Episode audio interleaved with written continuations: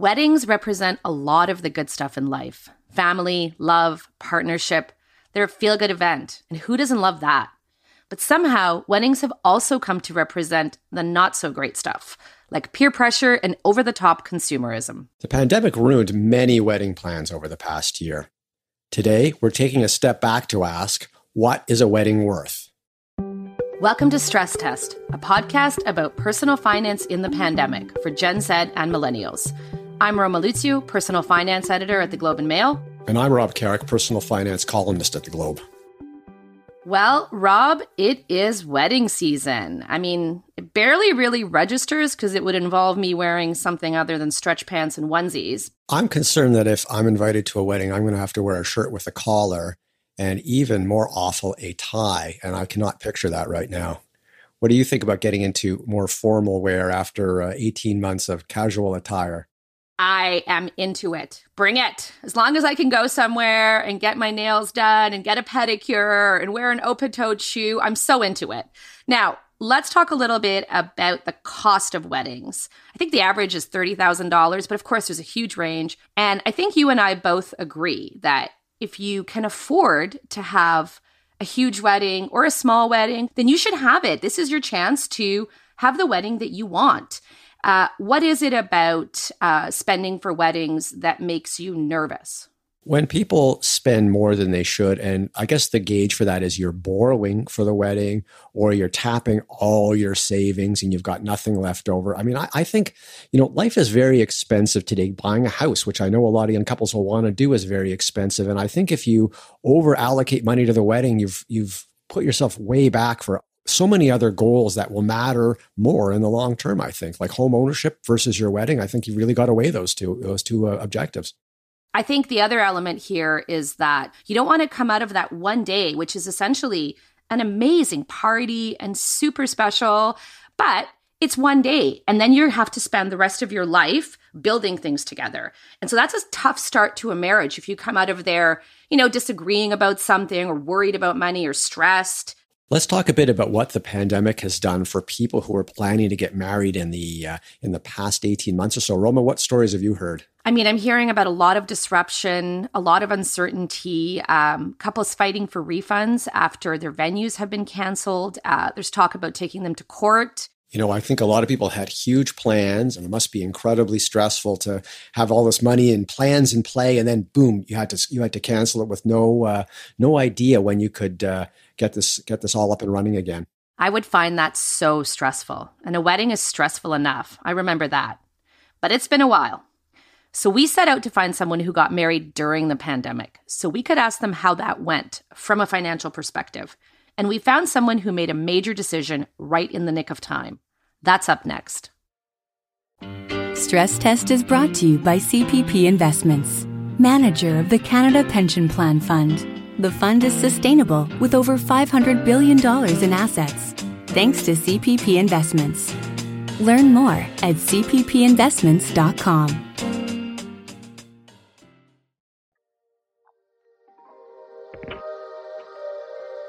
We wanted to find someone who was very cost conscious about their wedding and got married during the pandemic. And we did. Hi, my name is Jasmine. I live in Hamilton, Ontario, and I am 24 years old. Jasmine Ferris is a social media influencer. Jasmine and her husband, Daoud, and their cat are all over TikTok, YouTube, and Instagram, where she has 400,000 followers. What I love about the work that I do is that I get to connect with people all over the world. And just the fact that I get to represent people of my look and people who are Muslim, people who wear the hijab, it's truly a blessing because we don't see people like me in the media as much. So I am Lebanese Canadian. My parents were born in Lebanon. I was born in Toronto, Canada. And culture is a really big thing in our household, as the same thing goes for religion.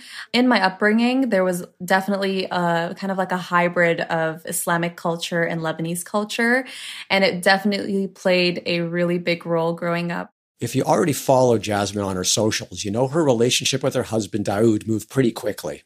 I met him in March of 2018, and then by June or July, we were already decided like, okay, this is the person for me. We're going to go to the next step, which is in our culture, kind of like a little gathering with the family, just kind of talking about the relationship and how it's going to move forward. Both families were rooting for the new couple. And then that's when the wedding planning hits you in the face, because in our culture, everyone is very into moving things a lot quicker than normal. So they're very excited for you. They just want things to get started. And I totally get that. But that is when I realized like, oh, shoot, I'm about to get married and I have no idea what I'm getting myself into in terms of the wedding planning. I was solid on the relationship, but when it comes to the wedding planning, I was not. But there are social expectations when it comes to weddings, right? We all feel them. We were like, okay, well, I guess tradition dictates that we have to do a wedding party. So it was kind of the normal thought process for us. It never occurred to us that there was any other option. At first, Jasmine was excited to be engaged. Then when the actual real wedding planning happened, the reality hit me so hard. We were looking at somewhere around like minimum 400 guests. So it was a lot of people. When people tell me like, oh, we had a huge wedding and it was like literally 150 people, I'm like, right, you've never been to a Lebanese wedding. So we were looking at around $50,000 just for the number of people that we were going to invite. $50,000 is quite a price tag. What was their income at the time? Right. So I would say combined, we were probably making around $80,000. I would say like maybe he was making $40,000. I was making $40,000 at the time. Jasmine's partner is a great saver. They were only in their early 20s, but he'd been working at his family restaurant for years. He was saving with a goal.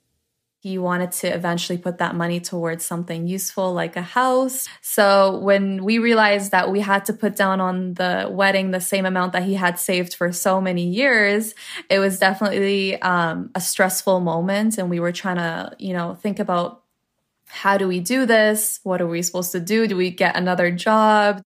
Then Jasmine got some unexpected feedback. So I had a phone call with my mom, and mind you, my mom did not have a wedding. So it was always her dream to see me at my wedding. But when she realized that I was just really stressed about the finances, she came out of nowhere and was like, well, how about you don't do a wedding? And I was like, what? Like, is that even a thing? Like, what do you mean people don't do weddings? Like, and I always thought like my mom didn't do a wedding and that was a bad thing. But she's like, when you have the choice and you don't want to yourself, it's a very different story. And that wasn't all Mom had to say. She basically told me, if it's causing you more stress than happiness, why not just do a little kind of gathering with the family and call that your wedding day and, save that money and put it towards your house. Wouldn't you rather be buying a house than renting it? And so I shut the phone and I called my husband right away and he was at work. So I was like, hey, so I was just talking to my mom and she said something like, we shouldn't have a wedding if it's stressing us out. But I was very nervous saying this. I was like, I don't know. Like, what do you think? He's like, are you serious? He literally almost started crying. He's like, oh my God, this is the best thing you've ever said to me. I think he was pretty relieved. They started house hunting and found a pre-construction house, which they bought in 2019. Financially, this was more their speed. We didn't have to put a huge sum of money right there and then in order to secure the house for closing. We started off with $10,000 just to secure and sign. And then they asked for another $10,000 after a few months. And then by the time you close, we had to put down $110,000 because we had to put down 20% because my husband's income at the time was not enough to close or at least get a mortgage.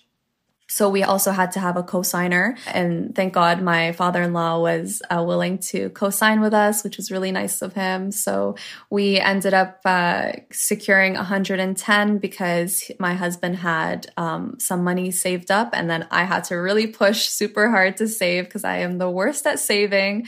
But I managed to save around $20,000 to $25,000 within that time period because I just stopped spending money on makeup and clothing and all that kind of stuff that I normally do. And I just focused on the goal. Even though they ditched the huge wedding, they still celebrated. First, they had a small group in their backyard to celebrate their engagement. For my engagement, like everything altogether probably cost us around like $2,000 to $3,000. It wasn't anything really. Then they marked their wedding date with a photo shoot and a dinner at her husband's family restaurant.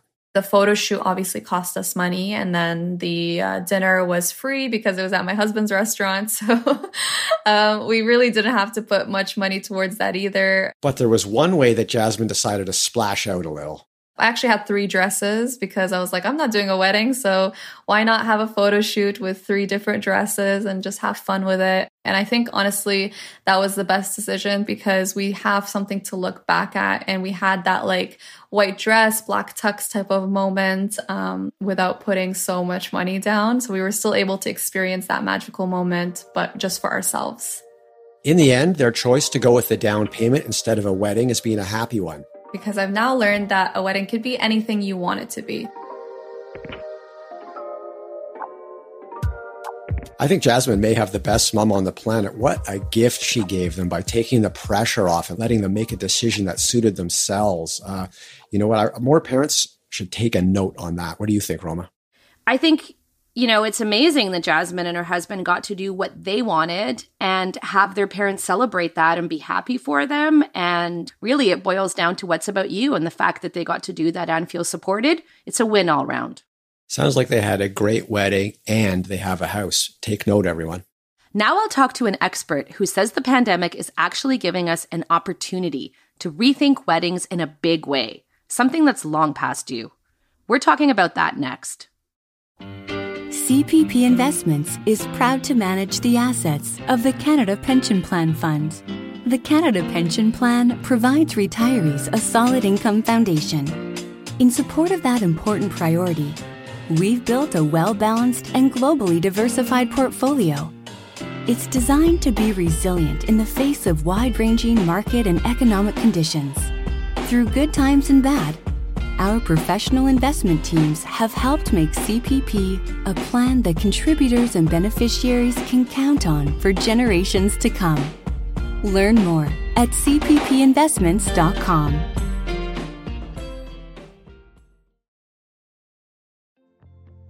When Karen Cleveland went through with planning her wedding, it opened her eyes to what she calls the wedding industrial complex. It inspired Karen and her co-author, Michelle Bilodeau, to write a book called The New Wedding Book, a guide to ditching all the rules. I spoke with Karen to get the personal finance perspective on how we should rethink weddings.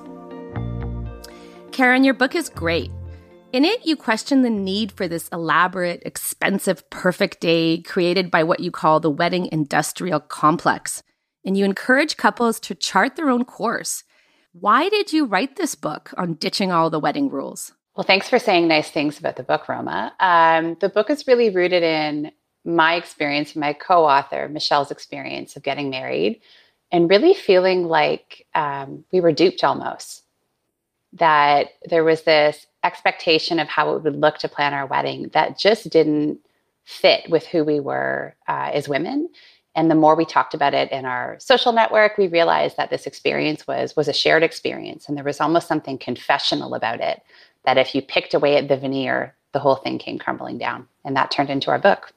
So you said you felt duped. Why?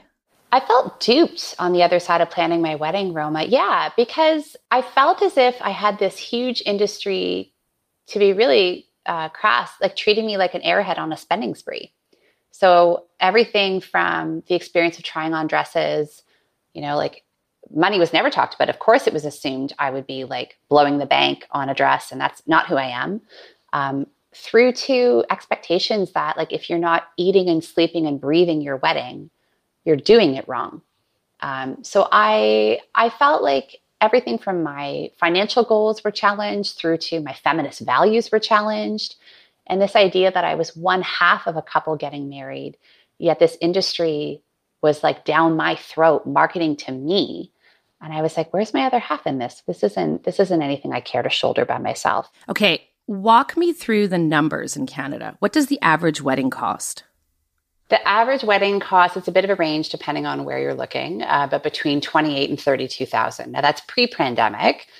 So taking into account a year of micro weddings, I'm assuming those costs will come down. But prior to that, hovering around $30,000. $30,000 is a lot of money. Tell me how low you've seen it and how high you've seen it. I've seen weddings, and I can say anecdotally, friends that have gotten hitched for a couple $100 at City Hall and borrowed an outfit. It's as long as a piece of string. You can do it on a shoestring. You can elope, or it can be as grand and as lavish and as over the top as imaginable. So we're talking hundreds and hundreds of people and thousands of dollars. That's right. Yeah, it's really easy to snowball. So what separates a $30,000 wedding from a $50,000 wedding, right? And why not have 500 people if you're going to have 300? It's easy to see how things can get blown out of proportion and escalate. Yeah. Let's back it up a bit. How many couples do you think have a budget? And when I say budget, I mean a realistic set amount when they start planning a wedding that they are intending to spend. I think most couples go into the wedding planning experience having a budget. But the problem, Roma, I think, is that those wedding budgets look at the wedding in isolation without taking into account a couple's overall financial goal. So it really doesn't matter if you're going to allocate 20% of a budget to floral if you have no idea how much money you have to spend anyways. So that's something that we really devote something to in the book, is encouraging couples to zoom out and look how their wedding fits into their overall financial plan. I can share that there was a survey from Zola, which is an online wedding registry website, that says 96% of couples stress about how they're going to pay for their wedding. So it's not as if having a budget saves you from any of that stress. Clearly, there's something not clicking. Something is wrong if most couples getting married are sweating money. So what tends to drive up the budget? Where do you start seeing the red flags or things going sideways? This is going to sound a bit alarmist, but I think it's already sideways out of the gate. So from the time couples decide to get married, they're bumping up against not only their own expectations of what they want for their wedding as individuals and a couple, but that's confounded by parental expectations, maybe cultural pressures. And then that meets this tsunami of the wedding industrial complex, which is obsessed with sort of, we call it the arms race of weddings. Like, is your wedding cooler, more interesting, more Instagram worthy than your friends? There's this myth that it's your one day, your one day to have it your way, to do it how you want. And that's simply not true. I wish we celebrated other days with the same degree of enthusiasm that weddings get. But I think there's something about the pressure of weddings and the sort of the romance of them, because who doesn't love a good wedding, that makes it a really slippery slope. And when money and emotions collide, it's really dangerous. Talk me through a breakdown of where most of your costs would go if you're planning a wedding. It depends. So I think if we're looking at sort of the older model, that sort of call it traditional wedding budget, it's probably going to be where you're having your party and if you're going to feed people. So that's going to be a large outlay of cash, your venue, your catering, and your bar bill. But we're now seeing things where, for example, like there's this trend of brides having 2 or 3 wedding gowns. Again, this is the arms race, right? Now you need your reception cocktail dress. This one-upmanship that really just drives those costs through the roof. What about all of the stuff around the day, in addition to what happens on the day you actually say, I do? Yeah, there's a lot of hidden costs. And we do explore that in the book and ask couples, like, what do you wish you knew before your wedding that ended up tipping you over budget? So everything from the expectation that you have to pay for people's hair and makeup, which again is a construct, through to like an entire cottage industry of bachelor and bachelorette parties. So this is news to me. Like, I guess I lived under a rock for long enough, but I didn't know that all your friends, for both sides of the couple are supposed to go to Cabo or go to Nashville for a party. And then if you have 6 people in your wedding party, you're probably going to do that trip 6 times because everyone gets the same sort of celebrations. Who can afford that, right? And it's become normalized to the degree that we think, well, of course, everybody goes on a really fun trip with all their girlfriends before they get married. And of course, they can afford that, when that's simply not true and it's not realistic. So when we're looking at the overall wedding cost, who pays? It depends. I've seen research that says as much as 90% of couples pay for some degree of their own wedding. And then I read something recently, the International Wedding Trend Report reports that 68% of couples pay for their entire wedding themselves.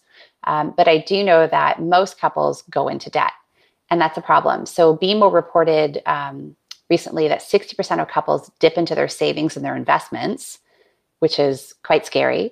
And then a lot of couples are borrowing. They're maxing out their credit cards, or they're even getting wedding loans. For what? For a 6-8-hour party? We have to remember, I think, coming out of a year like COVID too, which really kneecapped a lot of people financially, someone's fitting the bill for that wedding.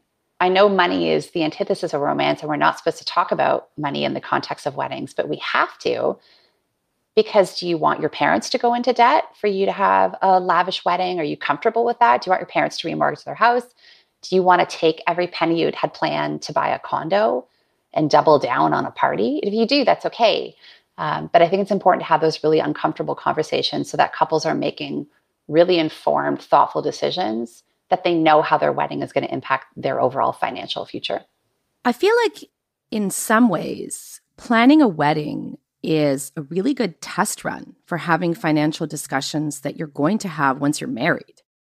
I couldn't agree more. A review of 115 studies about divorce found that couples that argue about finances at least once a week are 30% more likely to get divorced. And couples who spend liberally on their weddings are more likely to divorce than couples who stick to a tight budget. So this is real stuff here. This isn't just about your financial future. This can actually impact the success of your marriage. Interesting. Now, I feel like from my end, I have seen and heard of fewer people having big, elaborate weddings in recent years, and that's even before the pandemic. Am I wrong, or is the wedding industry starting to change a little? I don't know. I think it depends on your sort of each of our own echo chambers. So no, I'm still seeing really large, lavish, splashy weddings, obviously pre-pandemic. There's a couple of things happening societally. I think the best thing is that couples now have an alternate path because of the pandemic. There's now a year's worth of really beautiful, really lovely, intimate weddings that couples can now point to and say, that looks like a great alternative. I'd like to have that. But we're also butting up against that pressure, that like return for that pomp and that grandeur that comes from everything from social media to celebrity culture, to cultural or family pressures too. So I think all those things are happening concurrently, which the great news for couples is they can choose. There's something dead romantic about a small, intimate wedding. And these micro weddings out of the pandemic have allowed couples to do just that and sort of liberate them from all these other pressures that sort of pervasively sneak into wedding planning. What are some of the stats that stand out to you when you have researched the current state of weddings? I think the thing that really makes me pick my jaw up off the floor is that the wedding industry globally hums to the tune of $72 billion, with a B, dollars globally. That's a huge, huge industry. And I think when couples are able to sort of parse themselves out from that industry and really get to a place where their wedding is a reflection of their values, I think there's hope. And the pandemic has sort of forced this reckoning, but nothing sets me back in my chair more than looking at the numbers of just how large this industry is. It's a well-marketed, well-oiled industry. One part of your book that I thought was really interesting, tell me about sneaky wedding markups with a specific example in there. Let's talk about flowers. Sure. So flowers are super beautiful. I love fresh cut floral as much as the next person, but they're terrible for the environment and really, really terrible for your wallet. Why do you need flowers shipped in from Holland that aren't in season? Why do you need that at all? So we advocate for alternatives to that. There's a great story called, we've dubbed it the Sisterhood of the Traveling Candles. So a friend of ours years ago got married and spent a fair amount of money on white pillar candles. And I'm talking like hundreds. And then after her wedding, because they were only lit for a couple hours, they were in perfectly good condition, I offered to buy them off of her. I used them for my wedding. Then I think I stuck them on Kijiji and sold them for like $30 or something 6 months after my wedding. This idea that you don't have to blow thousands of dollars on flowers, that while they're really, really lovely, are a perfect waste of money. And that's not to sound unromantic, but like they kind of are. Another example in the book, it's not a happy story, but we advocate for couples to sort of pressure test their vendors by telling them that they're planning a party and just happen to withhold that small detail that it's a wedding. So someone that we profile in the book lines up this great photographer that they really like. They get a great quote from them to come and shoot for like 6 hours. They agree on a budget. About a month before the wedding, the photographer pops up and says, "Oh, hey, by the way, what am I shooting this day?" The couple says, "You're shooting our wedding." They immediately double their rate. Their deliverables aren't any different. They're not sending any additional crew. They're not renting any additional equipment. They're not giving them anything. At the end of the day, that isn't what it was already agreed upon, and had the audacity to double their budget because it's a wedding and that's what we charge. And that happens everywhere. So dresses are an example of that. Hair and makeup for a bridal occasion costs more than if you're just going to go get an updo or your makeup done. And I think the more savvy couples are and start to question that, the industry is going to have no choice but to respond to that pressure. Now, I noticed in your last answer, you used bridal cost as opposed to wedding cost. And one of the things you cover in your book is the gendered nature of wedding costs. And you wrote, "The wedding industry plows ahead as if feminism had never happened." Tell me a bit about why this is marketed very much as her day as opposed to their day. There's so much to unpack there, but weddings are absolutely gendered. I mean, by very nature, we don't have a groom industry, right? Weddings are synonymous with brides. As women, we get this message, this really pervasive narrative that this is the one day you're going to be celebrated and you're going to be put on a pedestal. And of course, you know, women are often slagged for being vain, but your wedding day is the one day you should obsess over your appearance. So you better pull out all the stops. It's not enough for you to, you know, get a blowout that day. You better invest in like 6 months worth of deep conditioning treatments to make sure your hair is amazing. And now it's even gotten further, like pressure for women to get Botox, for example, leading up to their wedding. That's become like the new facial, right? Which is, yeah, it's heavy to talk about because it's not just hitting women in their wallets, it's hitting them in their identity. Mm-hmm. And that's a powerful, powerful incentive to spend. Totally. 100%. It's incentive to spend. It normalizes overspending in a way that is really gendered also, right? Like this idea that like, haha, the guy just has to show up to the church on time. And it's really women's work to plan and execute weddings. It's doubly problematic because it leaves no place for couples who don't identify as cisgendered heterosexual couples. Mm-hmm. And that's, I think, an area that weddings really need to evolve, and they need to evolve quickly, mm-hmm. Because so much of these constructs that we take them as tradition are really post-World War II constructs. They're invented that really only speak to heterosexual couples.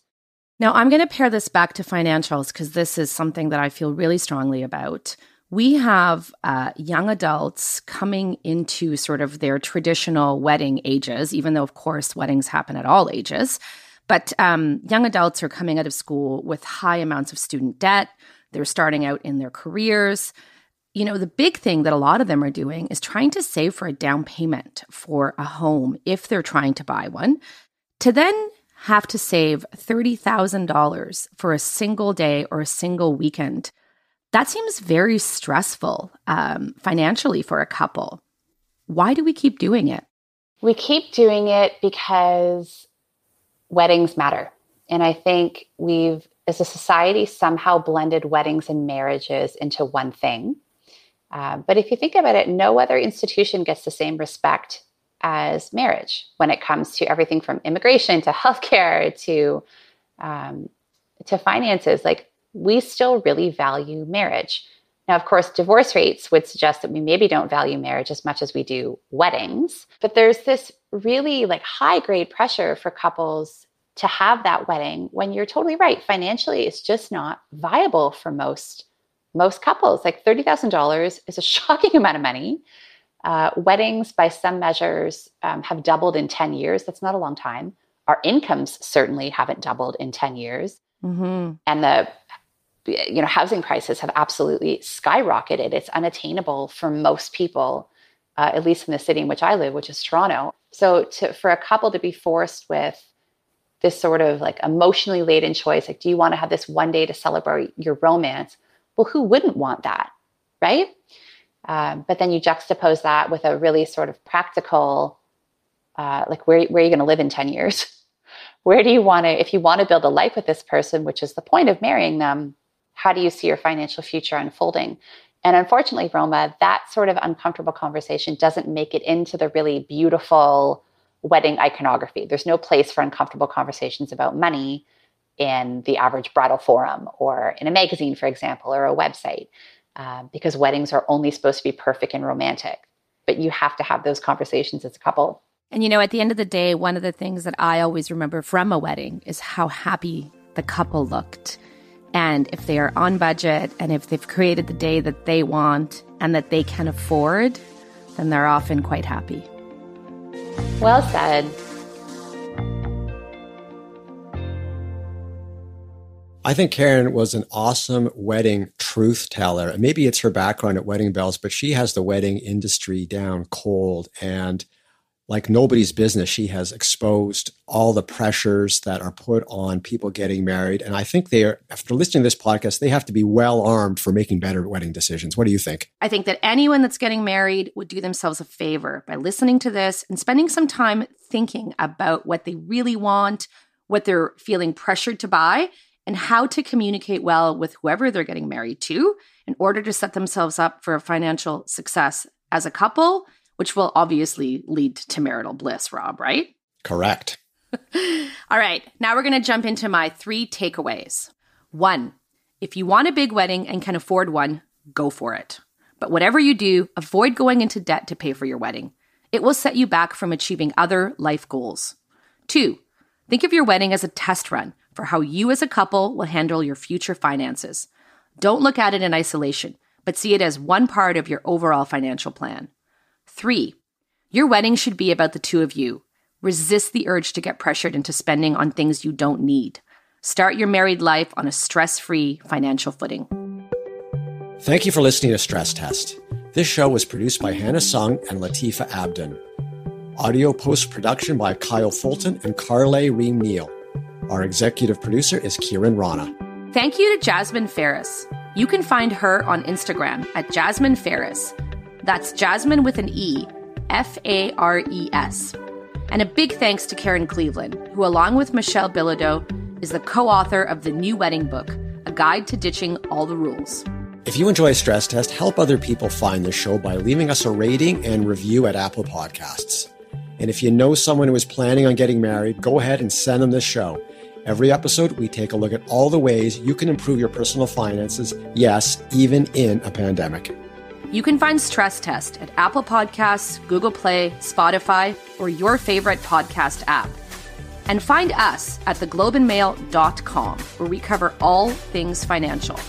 Thanks for listening, and here's to hoping we'll all be celebrating a wedding in person soon. Stress Test is brought to you by CPP Investments, manager of the Canada Pension Plan Fund.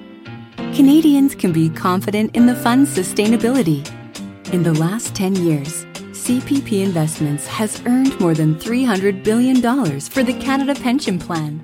With over $500 billion invested around the world, CPP is set to provide a retirement income foundation for generations to come. Learn more at cppinvestments.com.